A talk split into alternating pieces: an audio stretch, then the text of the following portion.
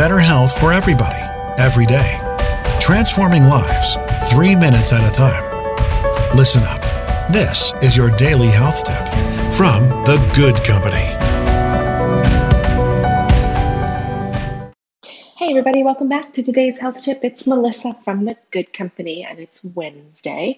We've been working all week, even a little bit last week, right? We worked on some oral health, but just picking something that we can work on for 15 minutes a day um, that will take our wellness to the next level, right? Simple changes, better choices. It's what we say. We're not, you know, trying to get skinny overnight or run a marathon tomorrow. We're just simply trying to be well and feel good and feel strong in our bodies.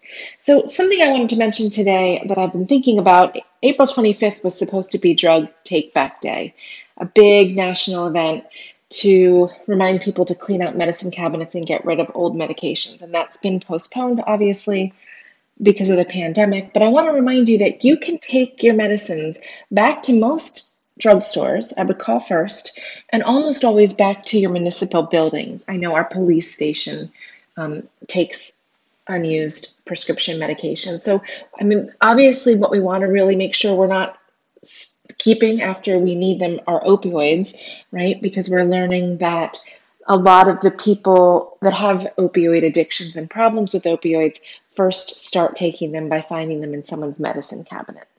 So it's a good reason to clean it out and get rid of. And then anything else that's expired, you don't need it. Please don't flush it down your toilet. Those wind up in our water supply. You just want to take it back to your local pharmacy.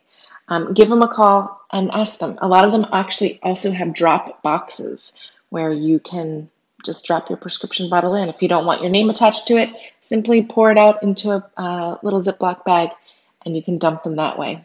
And then you can recycle your prescription bottles. So, something to think about today. It'll take you less than 15 minutes to go through your medicine cabinets. Make sure you're not keeping old, expired, or unwanted medications.